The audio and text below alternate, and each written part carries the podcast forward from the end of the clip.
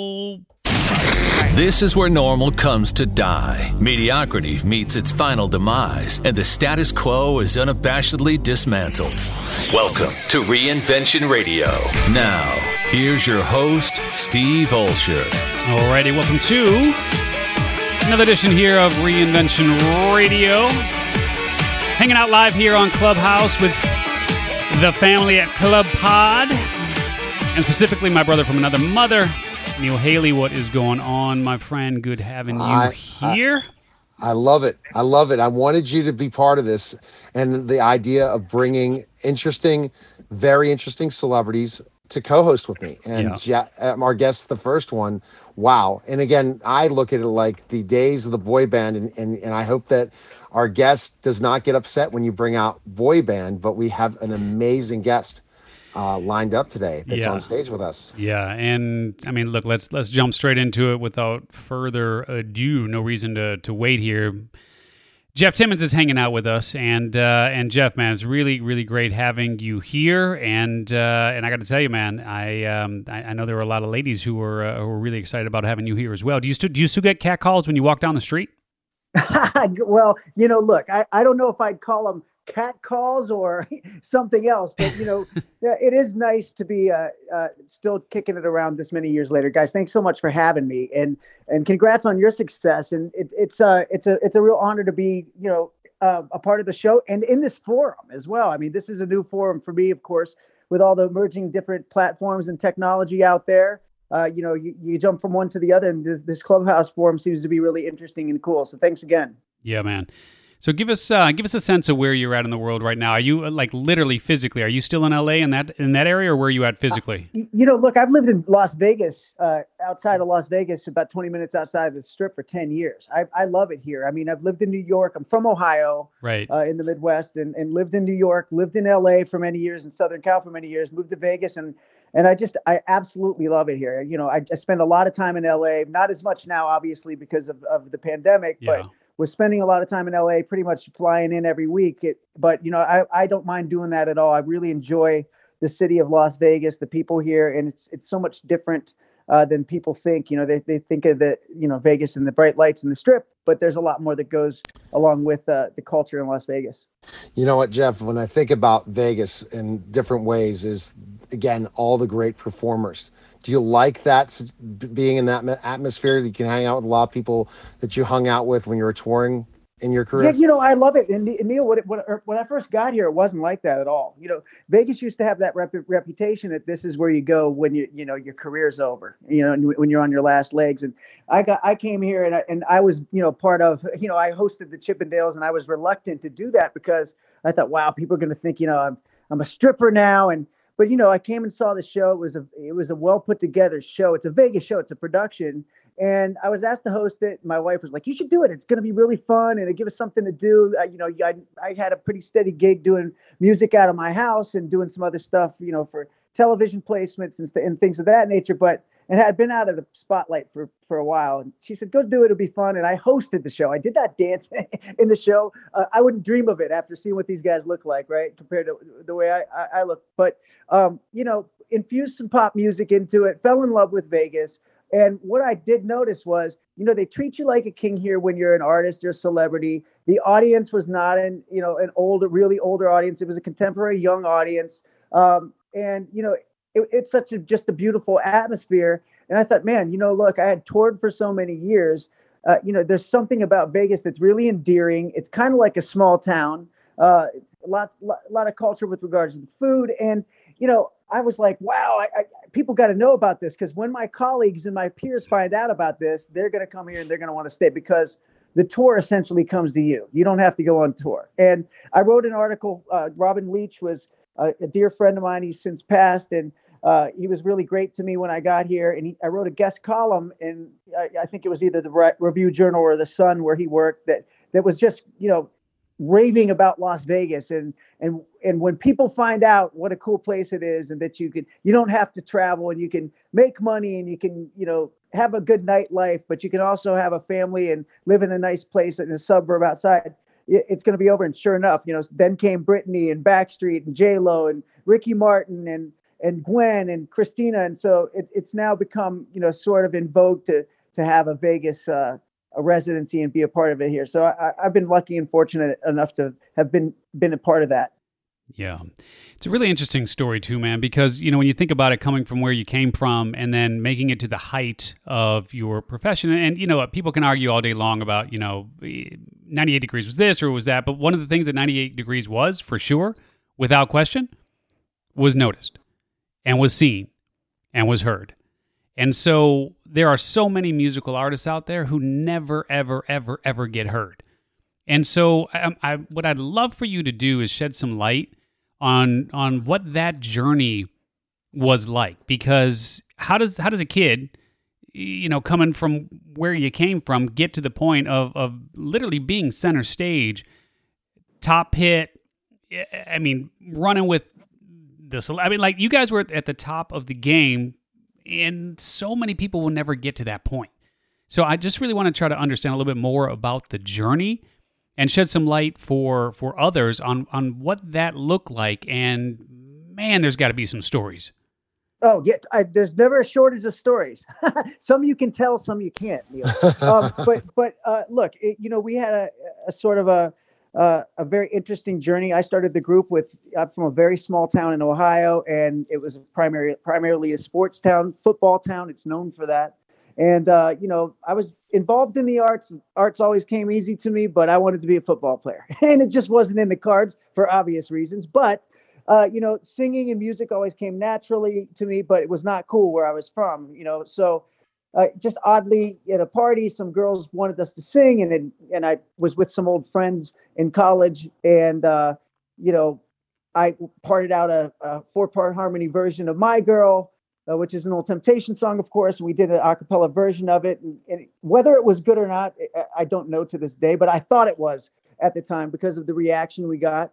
And but to me, I thought, you know, having a background in music, uh, I thought it sounded really surprisingly good for guys that weren't supposed to be singers. And I just started the group that way, migrated to LA because none of this existed. There was no YouTube, there was no Instagram, Facebook. Uh, you know, you couldn't do things on social media to get discovered. You had to literally physically pick up and go to the places uh, you know, where you could try to make a dent and, and you know, uh, try to live your dream. And those places for music were New York and primarily L.A. And just, went to L.A. Just, hold, so Jeff, just so I'm clear, you went out, you went out solo, or did you guys go out? I mean, as the as the group that we know it to be now.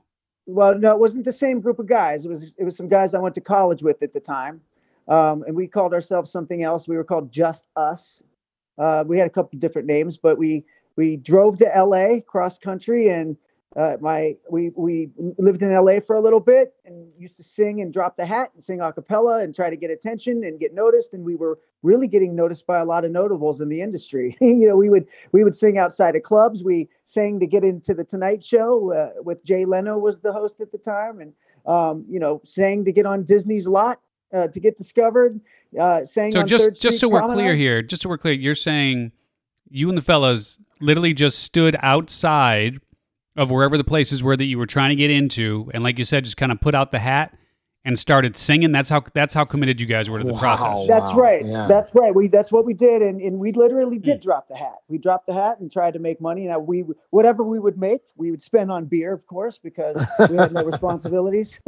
and we, you know, we had this uh, we had this tree in our apartment. We called it the money tree, and you know, we were going to put all the money we made uh, from dropping the hat on this tree. Uh, that lasted. We put one hundred dollar bill up there, and that was gone the next day. And hmm. and, and we, it was it was tons of Miller Lite and and all that stuff. But yeah, wow. Uh, yeah. Well, anyway, we uh we got discovered doing that. We we were singing a cappella. The guys I was originally with with it wasn't for them. Uh, they kind of wanted to go back and be part of the uh, you know the small town sort of uh, environment that we grew up in, which I totally respect. But I didn't want to give up on it, so I started auditioning folks in LA uh, I could not find anybody, which in the in the area that's supposed to be the mecca of talent, I, I couldn't find anybody that was either committed enough or you know had the right attitude or right work ethic or desire or vision. So it was really hard. It wasn't until I was introduced to another guy from Ohio that was in LA as an actor that knew Nick, uh, and he literally gave me a tape. You know, a tape, you know, audio tape. I don't know if folks know. Are we talking like is, a cassette tape? A cassette. Cassette tape. tape. Yeah. Got it. Yeah, yeah, Got it. A lot of folks don't know what that is anymore, but I uh, Nick was singing with a, a, blues band, a club band, and Justin from our group was in the band with him. Uh, they played horns and did covers, and uh, I, I popped the tape in my cassette player and listened to it, and I fell in love with Nick's voice. I thought he was amazing. I had no idea what he looked like. Uh, there wasn't any place I couldn't go to his Facebook page or oh, Google wow, him. Yeah. I just had to go with, well, I, ho- I hope the guy's good looking. I love his voice. So I called him up and talked to him and convinced him that he should be a part of this. He drove uh, across country and joined me, and that was the first time I saw him. Is when he, I met him in L.A. Uh, you know, eventually he brought his brother and Justin out, and that's how we started the group. And and again, singing a cappella and trying to be resourceful and keeping that hustle going. We sang backstage at a Boyz II Men concert. Boyz II Men were our idols. We wanted to be signed to Motown like them. We wanted to get signed like them uh, like they did. And so we we snuck our way backstage and sang, and we got discovered there, and eventually got signed to Motown, and eventually toured with Boyz II Men. So it was really like a dream coming into fruition, and wow. in, a, in a lot ways better than I had imagined it. I've been very very blessed and fortunate. Now, Jeff, did you think in your own mind? Did you think when you you, you got Nick and and all this that that was going to become this big? Did you, like you said, you were kind of just trying to make it to, as a singer, and then bam, you you are the one that discover. You were the discovery person. Did you believe that at that time you had something special and it was going to be big? Well, I you know, look, I, I, I had a feeling the very first time the first guys sang it was going to be big. And again, I, I when we like I was saying in the beginning, I don't know if it really was, was good or or I was just kind of you know that sort of ignorance is bliss sort of thing. But there was something special that I felt about it the very first time I did it with did the did did an acapella performance with the the other guys, and uh, just the way it resonated, just the way people reacted was different than other you know little groups or doo wop bands or you know four part choir groups or anything that I'd been a part of before. And I was like, wow, there could be something really here. And Boyz II Men was popular at the time. I used to, you know, I would listen to the radio in my hometown in Ohio in the basement, and I heard Boyz II Men for the first time on the radio, and I didn't know what that was. And this is back in the day that you know you had to wait for it to come on again, or call and request yep, it yep, and wait yep, for hours. I remember that. I, so I heard "It's So Hard to Say Goodbye" on the radio in my basement, one o'clock in the morning, and literally called the radio station all night, wanting them to play that again. You know, and so uh, for us to go backstage and sing for them and or sing, you know, at their concert in LA, you know, a year later, and then you know 15 years later touring with them uh, i wouldn't have imagined it to answer your question I, I felt like it would be i had a feeling that it would be good and big and again uh, certainly the guys in 98 degrees a different level of talent you know once once we got you know those guys together it was really special and uh, and I thought it would be big, and I hoped it would be, and I dreamed it would be, and it did get big. But some of the things you could, were you would never imagine. I would never imagine, you know, flying all over the world and standing in front of Michael Jackson and performing for him, and getting to perform with Mariah Carey and Steve, and the list goes on of just just wonderful things. You know, impacting people and them telling us their song changed their lives, and and getting to go all over the world. And I I just I didn't I had never experienced that, so I didn't know what to expect with something like yeah. that. So some of the stuff was uh, much larger and more profound than I uh, had ever envisioned it being. Yeah, take and take us through the money, man. How, how does it work in the industry? So you show up, you start singing, you start getting some interest, you sneak backstage. Boyz II Men likes you. They go, yeah, let me let me connect you with this. I assume they connected you with their pe- their people at that point. Well, Boys Take, II Men weren't even the people that we connected with. Someone snatched us up before we could get to Boyz II Men. There was there was a there was a singer named Montell Jordan who who sang a song called "This Is How We yeah, Do It." for he sure. was really popular back then. His road manager oh, yeah. kind of stopped us from going and connecting with Boyz II Men backstage. He kind of he kind of uh, you know took us aside and said he wanted to to to manage us and you know, look, we were so excited just to be backstage, right? We were, oh, someone wants to manage us. We took his card, and then he was our first uh, experience in the management area. So, so what did that deal look like? Like, I'm just curious how that works.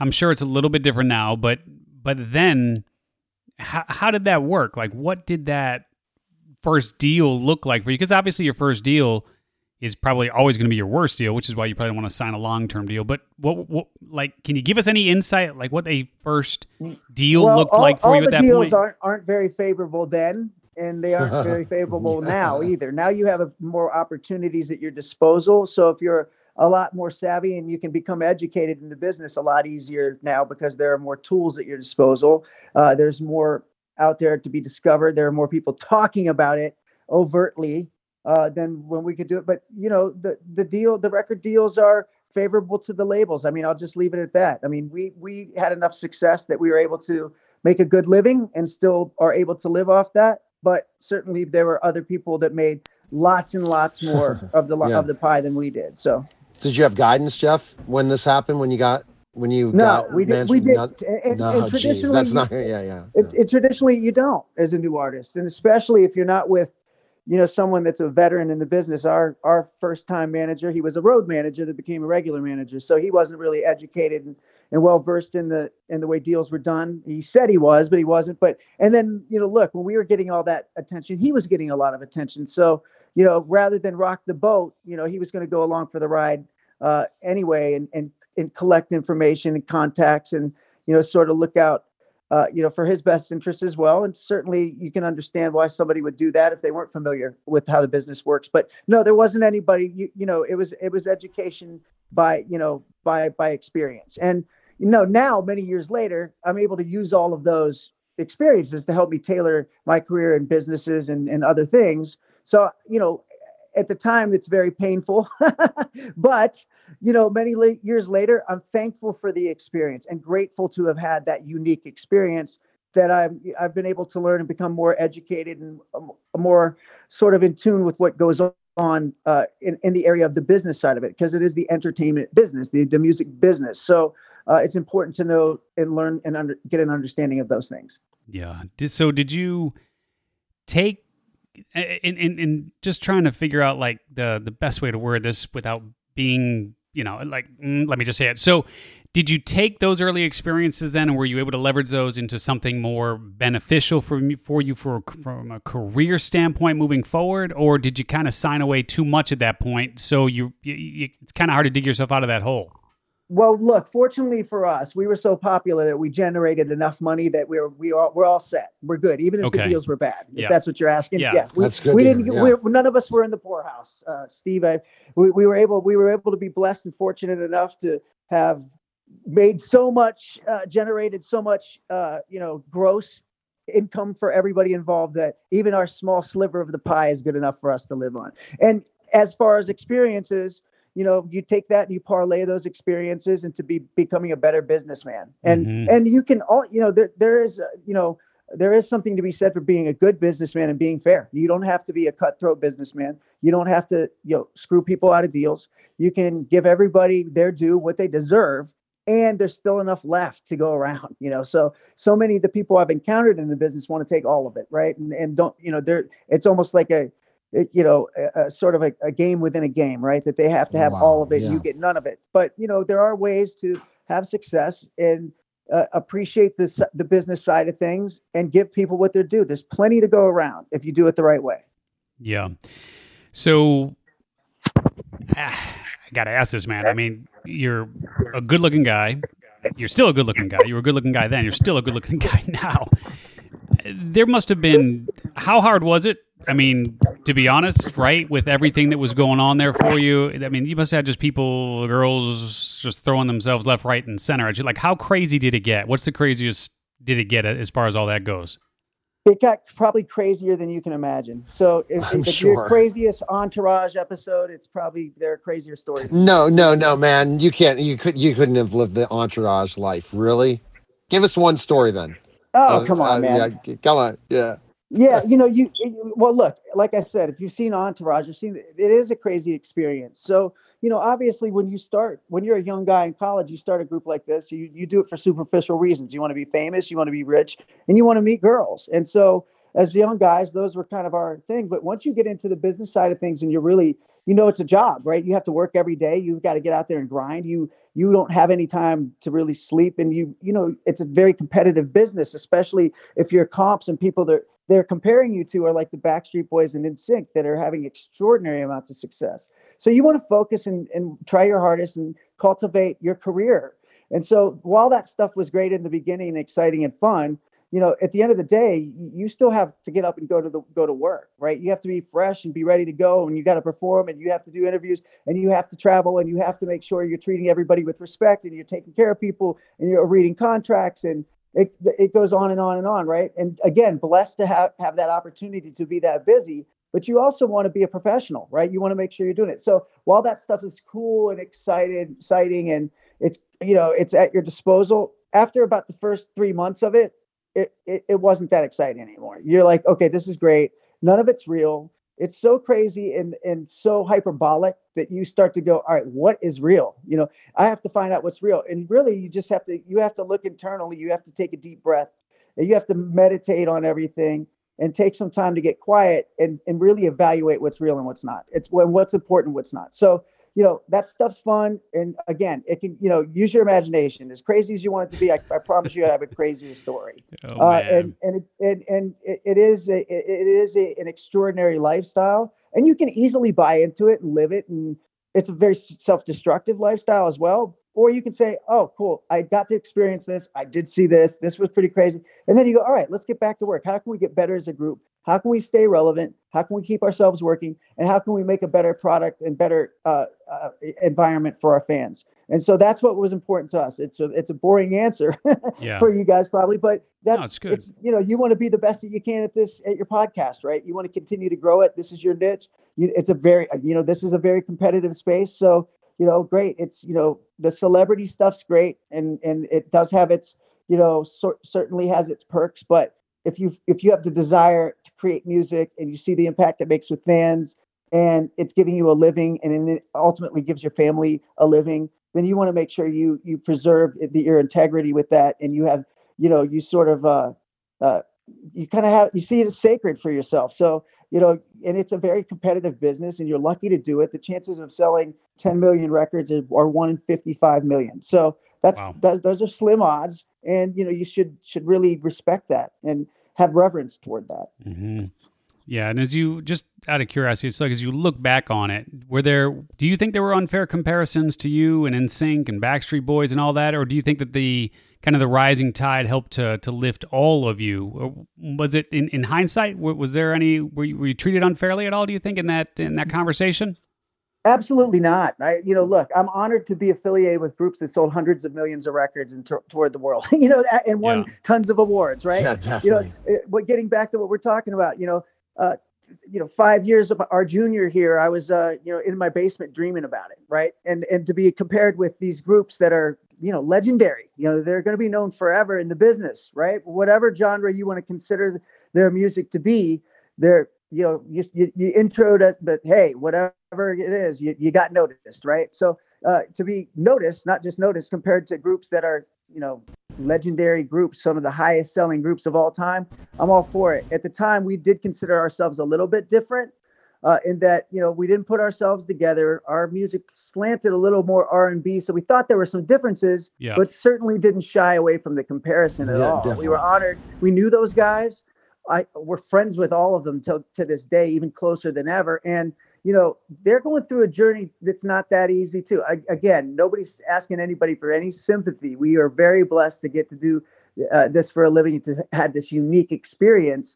But it is not as easy as everybody thinks. So you yeah. have this sort of relatable uh, experience with these guys that gives you an extra amount of respect for them, even you know outside of them as people and outside of their talent. So just and one, I'll let you jump in here one second, Neil. But be honest, okay? So I, I understand the you know the the NSYNC, the Backstreet Boys, and all that. But once they threw you in the same bucket as, as Color Me Badd, that's where you had to draw the line, right? Color Me Badd is probably the most vocally talented group out of all of them. so, I've interviewed no, someone from Color Me Badd, Steve. I mean, yeah, no, please. And in fact, Color Me Badd, you know, Bryan Abrams is probably considered the best singer out of all these groups. Yeah. Okay. So, and I toured with Bryan, and and Bryan used to blow me off the stage with his voice. I, I was like, I can't go. He used to go on before me, and I'm like, I can't go on after that guy. So, oh. so please compare us to Color Me Badd. go ahead. Now, so, so I'm definitely going to jump into that with the the whole boy band craze. When do you think it finally died? If you look at the years till it finally kind of disappeared. You know, well, right. So at yeah. first we weren't we weren't even considered a boy band. We were considered a vocal group, and it wasn't until you know, Backstreet got really popular and NSYNC did, and we came back. We, we went overseas, and boy band was a wildly popular term in the UK and Southeast Asia. We were like, boy band, what's that? They keep calling us a boy band, and this was right when we first had had some hits on the radio. And that that term over there had a lot of respect to it. That means you're a really popular group. In the U.S., it's corny. The U.S. is a little little backward compared to the rest of the world uh, I, you know, it was interesting to think that the that everybody follows the trends of the U.S., but the U.S. is late on the trends. you know, EDM, dance music, that stuff was the rage over there. Boy bands were the rage over there beforehand, and then the U.S. catches up. U.S. is the number one market in the world, so everybody wants to obviously break in the U.S. But we were fortunate enough to break a lot of different places. But um, you know, getting to your question, the boy band era sort of died when I think you know uh, first of all, uh, the media loved that era. That's when CDs were really, really selling a lot. Uh, a lot of the internet started getting developed. So there was an explosion of sales and listenership that hadn't existed before. Obviously, this is before YouTube and internet radio and all the things, you know, social media, all those things exist. And So in traditional forums, pop music was bigger than ever in that era in in in in traditional forms. So they all loved it. But what happened was some of the older guys got tired of the genre. And I really think what tipped it was, and certainly it's not the group O Town because those guys are amazing and friends of ours. We toured right. with them. But when the making of the band came out, it became a national TV show. I think that that's when, you know, that's right when it was starting to end that era.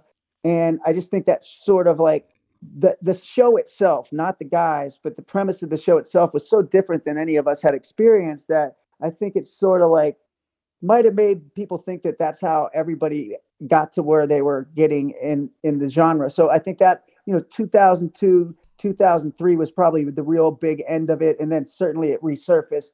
Uh, I'd say 2011, and it, it it's not going to go away because all of those you know teen teenage girls, mostly teenage girls, and you know some of them even younger. We did a lot of stuff with Nickelodeon and Disney. You know they're they're all reliving that that era in their life, which is an innocent era where they could go out and have fun. The world has now changed since then, and you know, if there's a certain affinity they, they have for that era. And it's not necessarily because of us and the music, but that sort of time period in their life. And so they are now at a point where they get to use this experience to get with people that they used to be, to become friends with and share the experience with.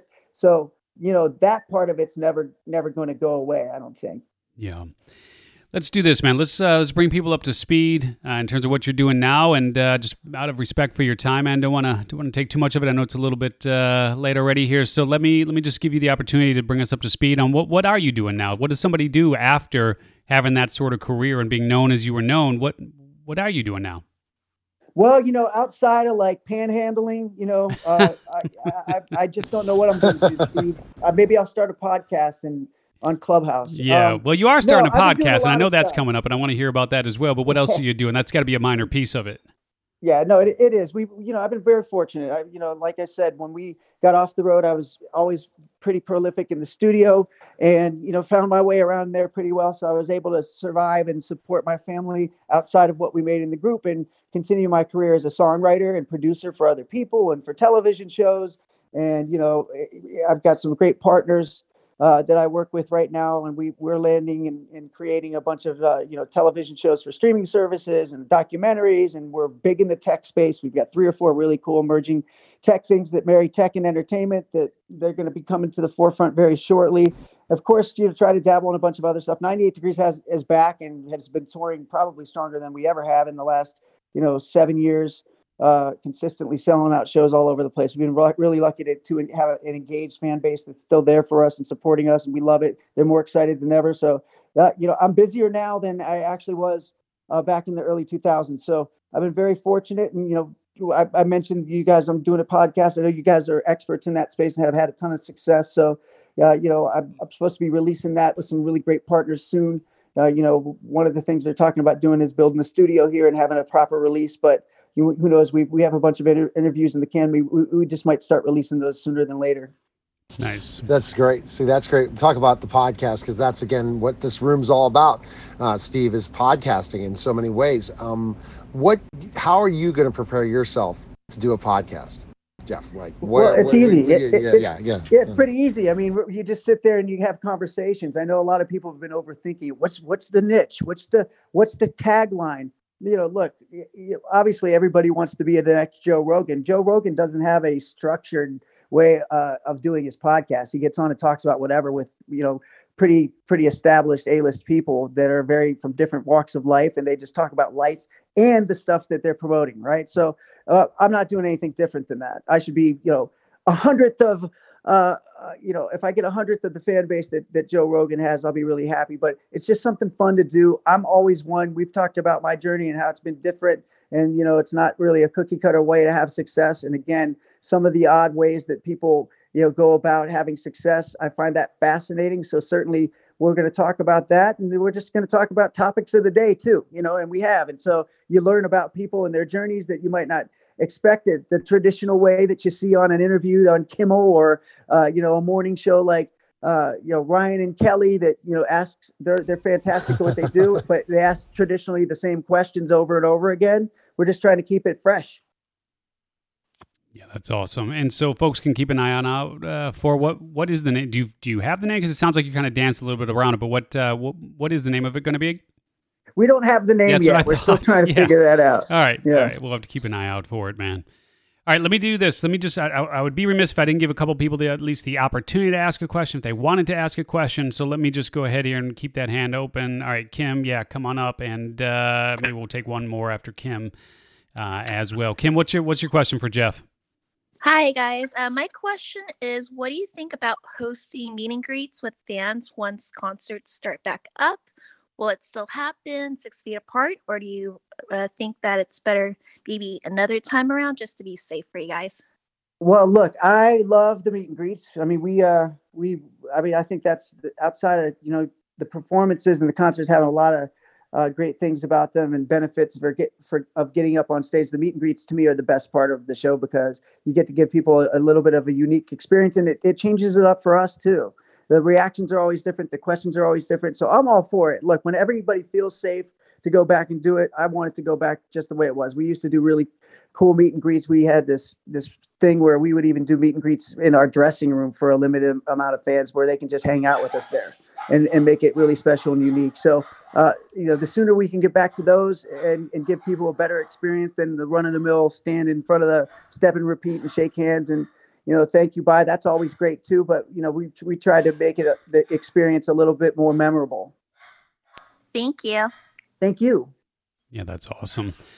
All right, Neil. Let's. Uh, I think we're good here, man. Let's uh, let's let Jeff get on get on his way. Yeah, Thanks, absolutely. Kim. Appreciate the opportunity yeah. for you guys to hang out here with us in uh, in Club Pod. Be sure to put your thumb on that little green house at the top there and join us here in Club Pod if you're not already a member or a follower. And uh, Jeff, be sure to follow me and be follow follow Neil before you go, just so we can keep in touch and hopefully bring you back up on some additional stages as well. Anything to add before we uh, before we wrap, Jeff?